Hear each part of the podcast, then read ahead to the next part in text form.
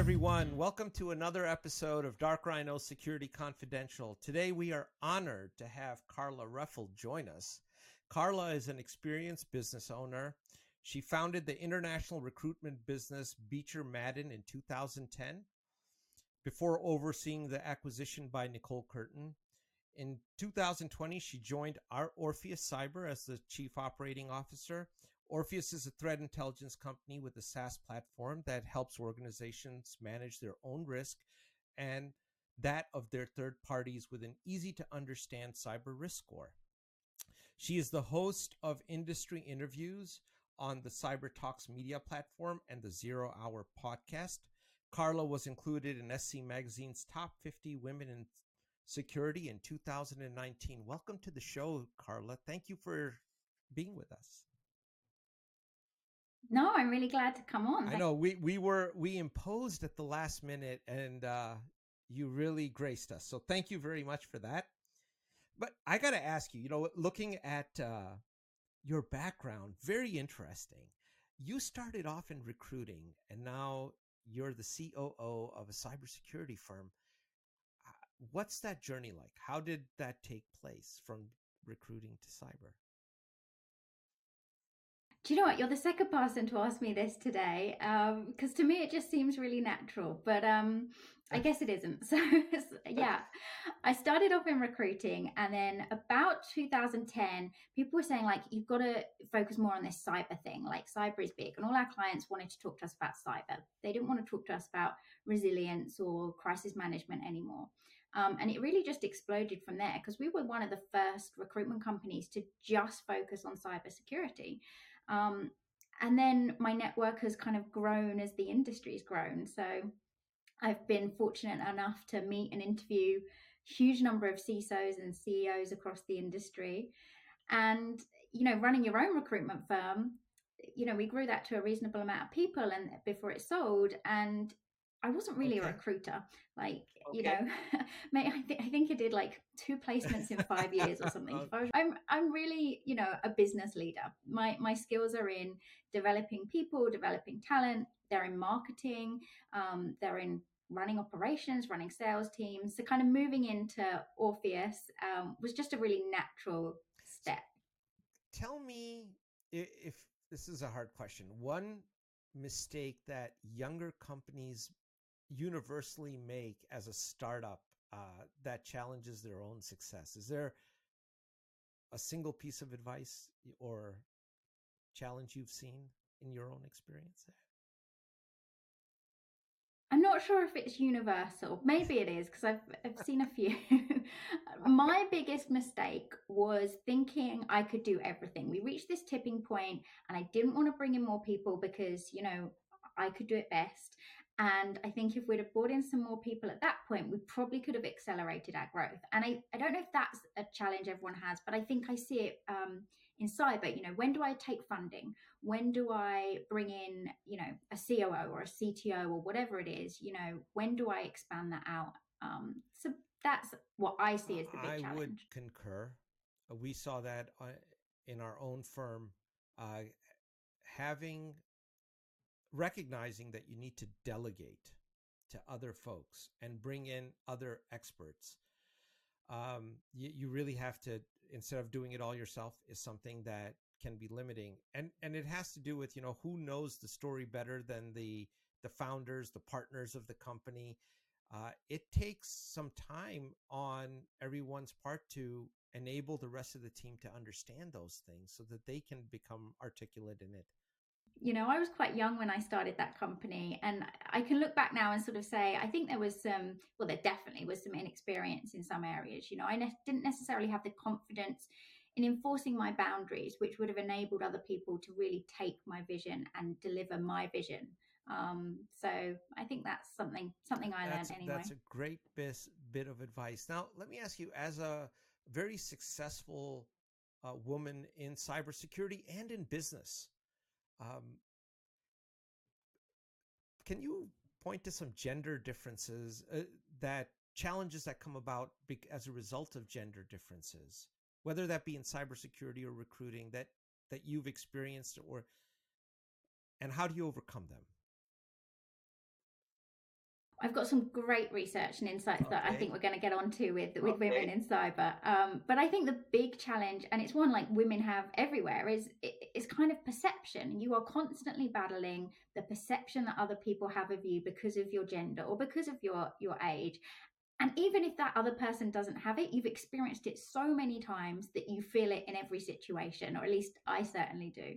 The amount of people that sat across the table from me and literally even said to my face, "You're very young to be doing this," or, you know, and really what they meant is, "You're a girl and I'm going to talk to the man next to you because I think that man will give me the answers I want." And, you know, I think that's the perception we have. We know we're discriminated against. We know we face these challenges. So, you know, we see that in all walks of life, all careers. That's the big challenge I think we have. I would think in cyber, there would be a lot less of that given the disbalance in supply and demand of people. Like we've had, at Dark Rhino, we've had a lot of women in the business, and our lead threat hunter, she's a brilliant young lady. And we're just glad to have great people, you know, so we look at it a little differently. Maybe we're from Ohio, so we don't know any better. Well, one thing I would say is it's changing. It's definitely changing. Like companies really want women in their cyber teams. And what I was seeing in the recruitment world was women were actually getting job offers which were paying them up to 30% more. Yeah, I mean, you think women are being paid less, but they're not. But again, it comes back to perception because we feel like we're being paid less. We feel like we're being penalized. Perception is reality, but 30% more than males, that's actually, I did not know that. I learned something new today. Well, I think two things. So I think the really easy thing to say is companies want women, so they're paying them more just to get them. And I think that's true when it comes to how many job offers women get, because we would see women get more job offers and we would see them get them quicker. So I think you can put that down to supply and demand. But what we found with the women getting these offers is they had a very broad background compared to men. So they were maybe coming from risk management or project management, and they had different skills. So I think it was the breadth of skill sets that they're bringing that enables them. So then that's merit-based, which is the right thing to take place. I mean, if you have more skills, then you should get paid accordingly.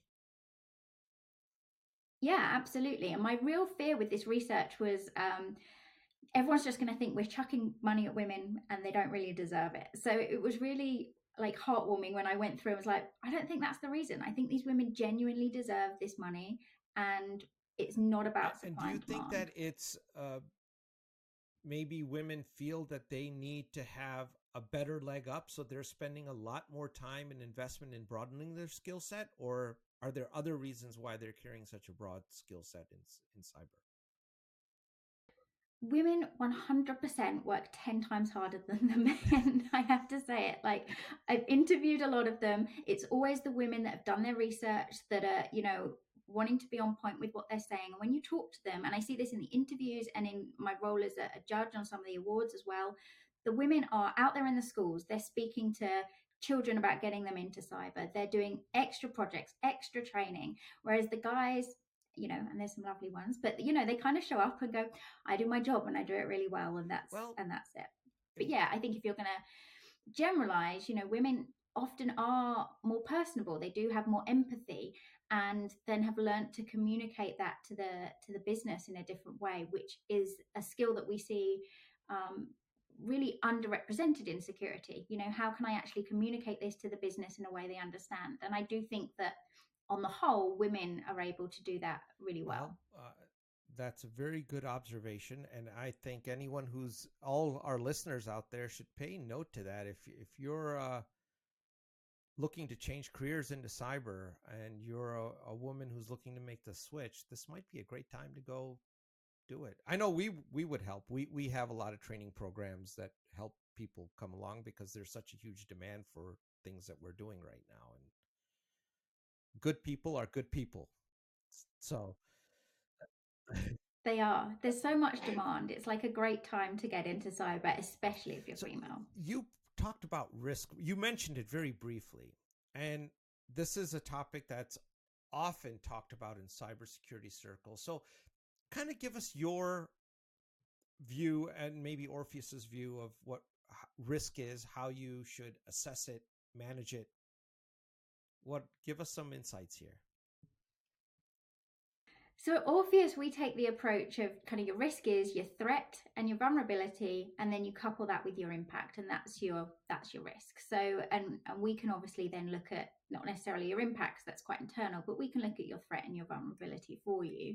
And I think it's really around that piece, what is your impact? And I think that's where, as a profession, we need to start talking more. What's the impact to the business, to the bottom line? What does this cost if we do it, don't do it, and put that in a way then that the board can understand, that other people in the business understand and are used to talking about risk that isn't cyber risk, right. The whole range of risks in the business, right. They're used to talking about that. We have a couple episodes back, we had a gentleman by the name of Warner Moore on the show, and he made a really interesting observation that we would agree with him based on our own personal experience, that a lot of times risk is talked about, but it's not really addressed well.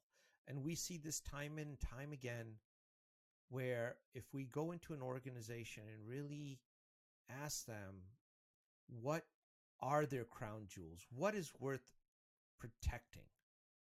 Whether that be data, intellectual property, it be a product, what is that crown jewel set?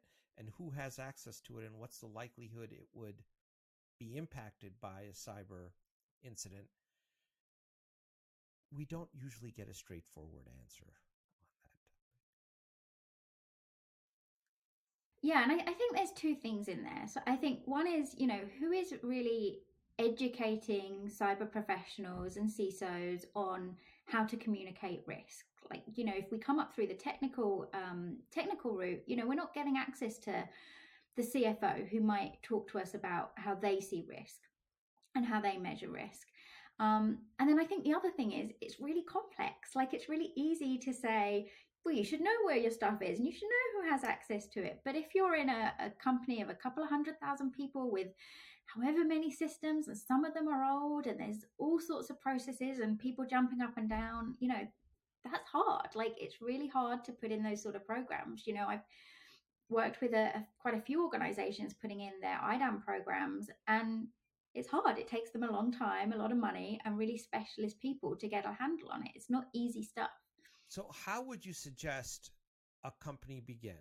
So, and to give you the company I'd like you to think about is a company with companies that are 2,000 employees and below. Because we know in the much larger organizations, there is a focus on risk, and there's usually teams set up to try and look at this. But in that mid-range of company, is there some tips and pointers and things that you would provide as a guiding light if they wanted to really look at examining risk? I think you have to put people in charge of the right thing and put specialists in charge for what you need. Putting everything under the CISO, or even everything between a CISO and a data protection officer, you're not really solving your problem, because they have so many fires to fight. So if working out who has access to what is really a priority, put in an IDAM person, put them on a contract if it's not going to be forever, but put someone in charge of just doing that. And I think even at 2,000 people, that's still quite big. You're going to need it, and you can make one person responsible for that. That, I think, is where you need to start. Do you think there is a recognition by executive leadership in companies that risk is a business problem and not a cyber risk is a business problem and not an IT problem? I'm not sure yet. I think we're getting there. I think we're saying the right things, and I think as an industry, generally we're being listened to.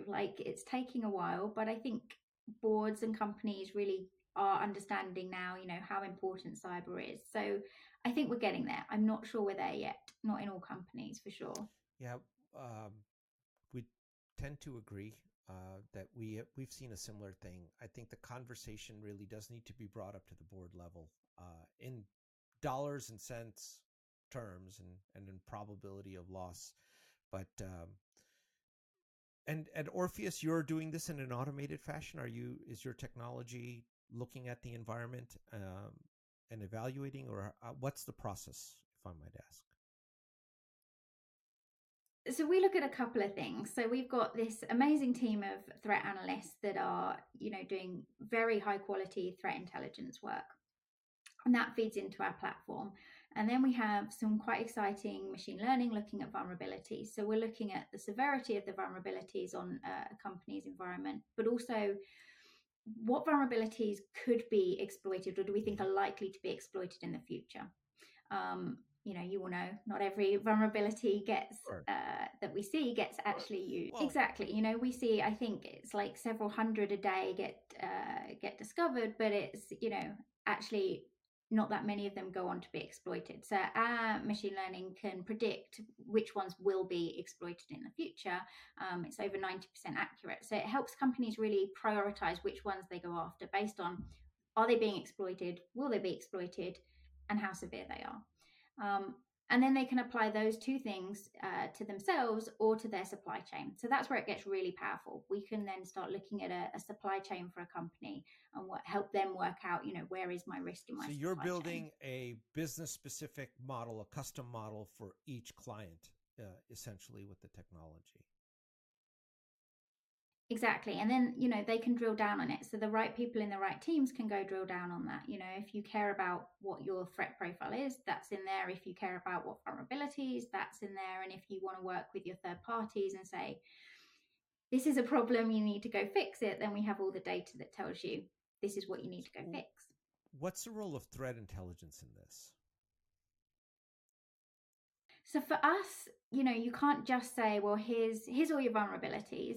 You know, if nobody cares about them or cares about you, then the threat to you is pretty low, right? You can't go and fix everything. Like we've been saying, it's complex. So you need to really understand your threat profile to be able to work out where to start. So like for us, and for me, you know, learning so much about it, threat intelligence is just so crucial. I don't understand how anyone does anything in security without it. See, you know, one of the complaints we hear quite a bit from security professionals and practitioners is that there's a lot of threat intelligence, but it needs to be made actionable.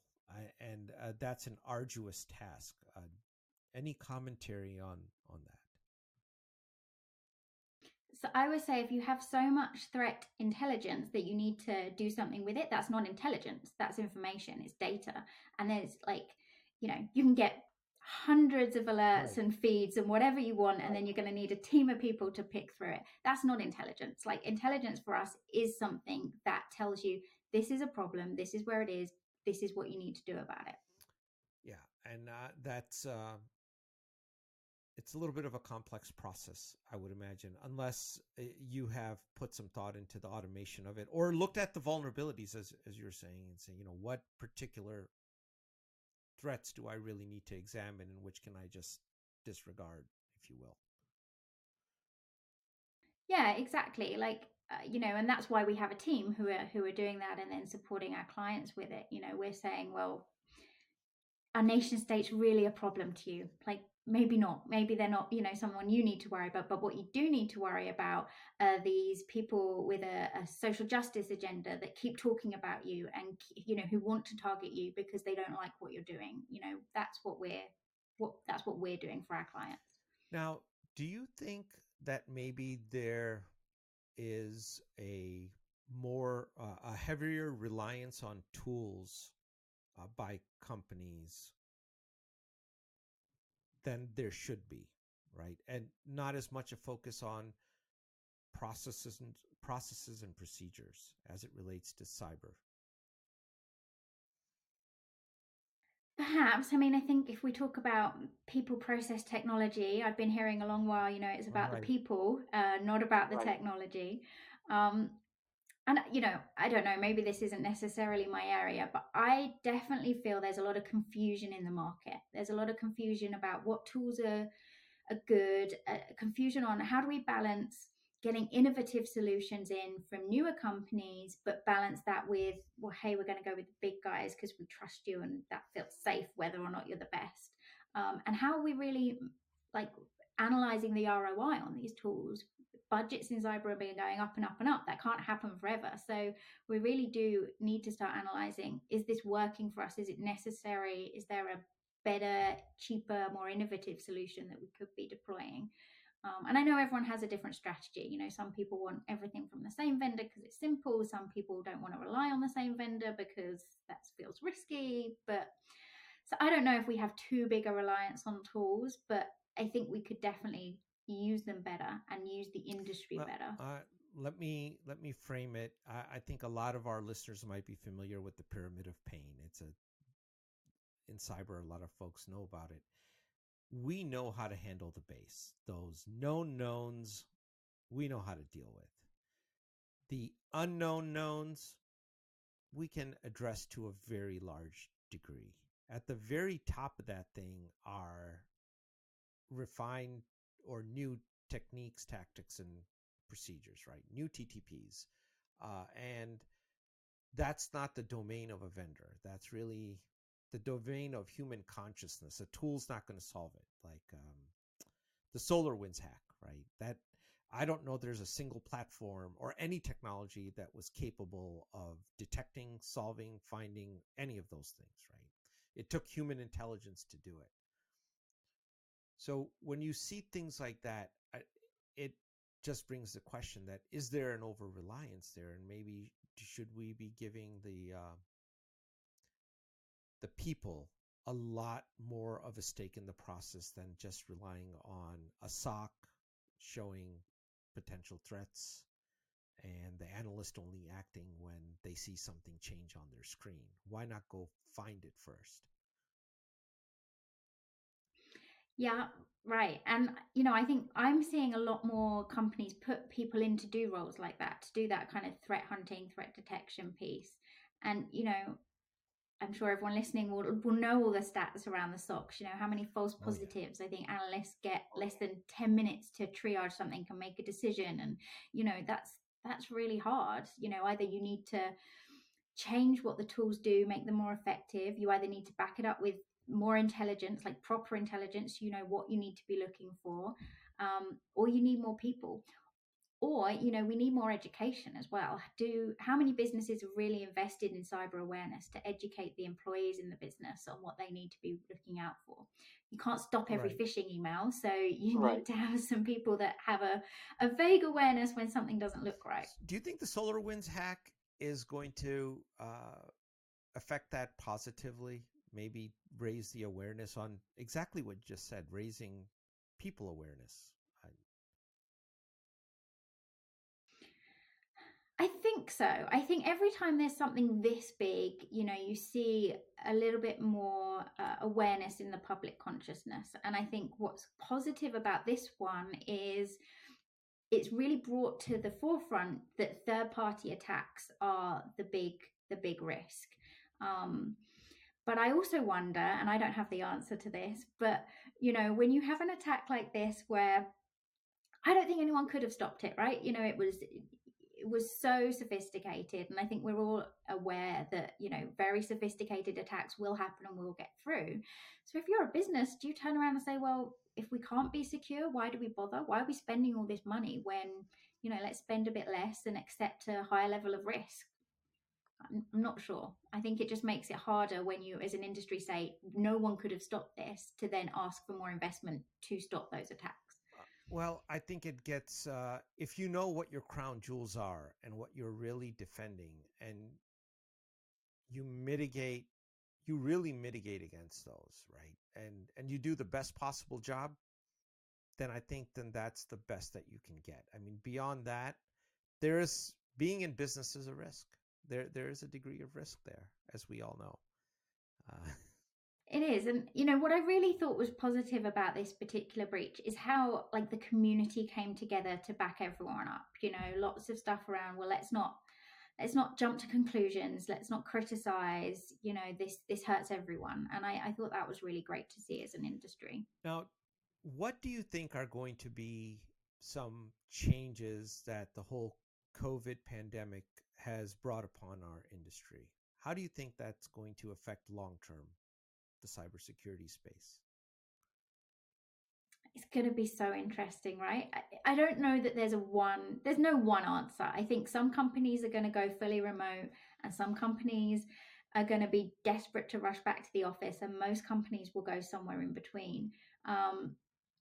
I'm not sure that we, I have this feeling that, companies will come more back to the office than they will stay remote. So I keep likening it to, if anyone remembers the Friends episode where Rachel takes up smoking because everyone's going outside and making all the decisions on their cigarette breaks, that's going to kind of happen when some people are in the office and some people aren't. It's going to be hard to keep that going. So I do feel like we might end up more physically back in the office than we think. But if we're going more remote and we're having to put in more kind of cloud-based solutions, and we're going to change our infrastructure of businesses, then we're going to have to change the security that goes with that infrastructure and how that's managed, which I think would be quite interesting. And we were obviously talking a little bit earlier, why haven't we fixed some of these problems earlier? And part of that is companies have old legacy systems that, it makes it really hard to do that with. So actually, if we're going to go through this period where work and organizations really change, IT changes come off that. And I think that's going to change how we secure them and change how we think about security. Zero trust. How much of a play do you think that's going to have going forward? I do think that, the moving to the cloud piece that you mentioned is really interesting, because we're certainly seeing the regulators start to take note of that, right? They're saying that actually you can't just outsource your security for that and just assume it's secure because that's what you've been told. There's a lot of interest in actually how we secure that. So I think that's going to be a really interesting thing. You bring up an interesting point, and we would advise everyone that's listening that is using AWS or the Microsoft environment or Google to really read the fine prints of their contract. Because when you read those fine prints, they don't say that we take care of everything. And there is a big responsibility on the part of the user of those systems for their security. Yeah, and I think that's going to be a big area. We've certainly seen that the amount of cloud security jobs that are available. It's clear that that's something the industry think is the big problem. And how do you quantify risk on that? The end user doesn't control AWS. They don't have control over Google's environment or Microsoft's environment, for that matter. But they are absolutely carrying a degree of risk from those organizations onto themselves. Yeah, they are, and it's really challenging, right? How can you manage that risk? It's an area where maybe this isn't the right answer, but for me, at the moment, you just have to accept a level of risk.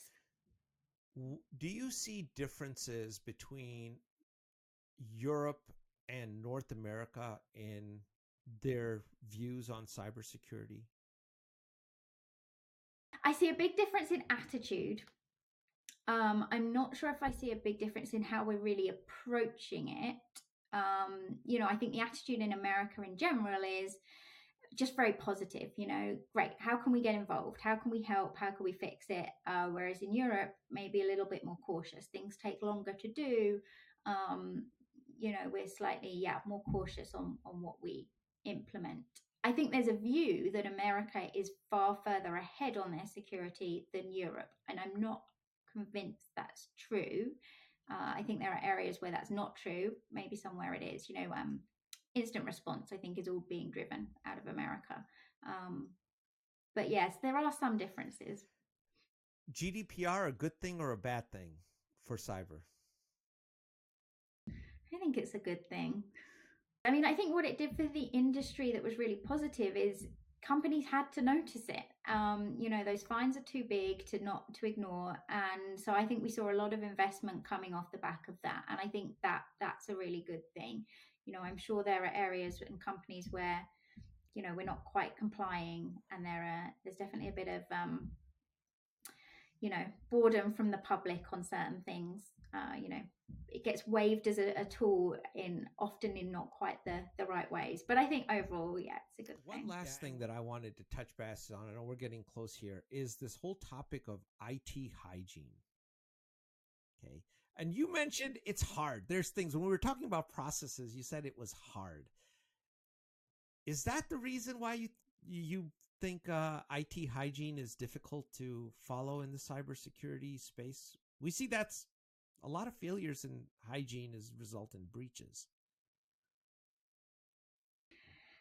Yeah, and I've spoken to people on both sides of this, right? People that are like, look, we know these are problems for long enough. Like, why can't we just build it in a different way and stop, like, just build it securely? It's not hard. And then I speak to people in really large organizations, like I said, legacy systems, lots of people, lots of priorities.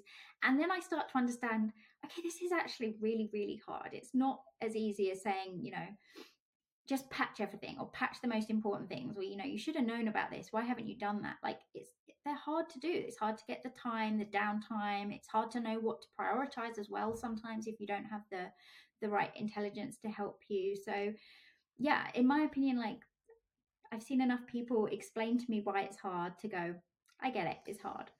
Well, Carla, we're coming up on the hour here, and I wanted to let you get the last word in here. Is there anything you'd like to plug, a book, a show, any upcoming events, anything you would like everyone to look out for? Well, I've only recently joined Orpheus. So, I'm going through my own journey of learning more about the threat intel world and third-party risk. But I'm really excited by what we're doing. The more I learn, the more I look at our competitors, and the more I look at what we're doing, the more excited I am about what we have to offer. So go and check out Orpheus, and you can get there through my LinkedIn or just a quick Google of Orpheus. We'll put the links in the show notes. Right? Even better. That people can connect. Well, thank you, Carla, for joining us. It's been a pleasure. Thank you. Bye.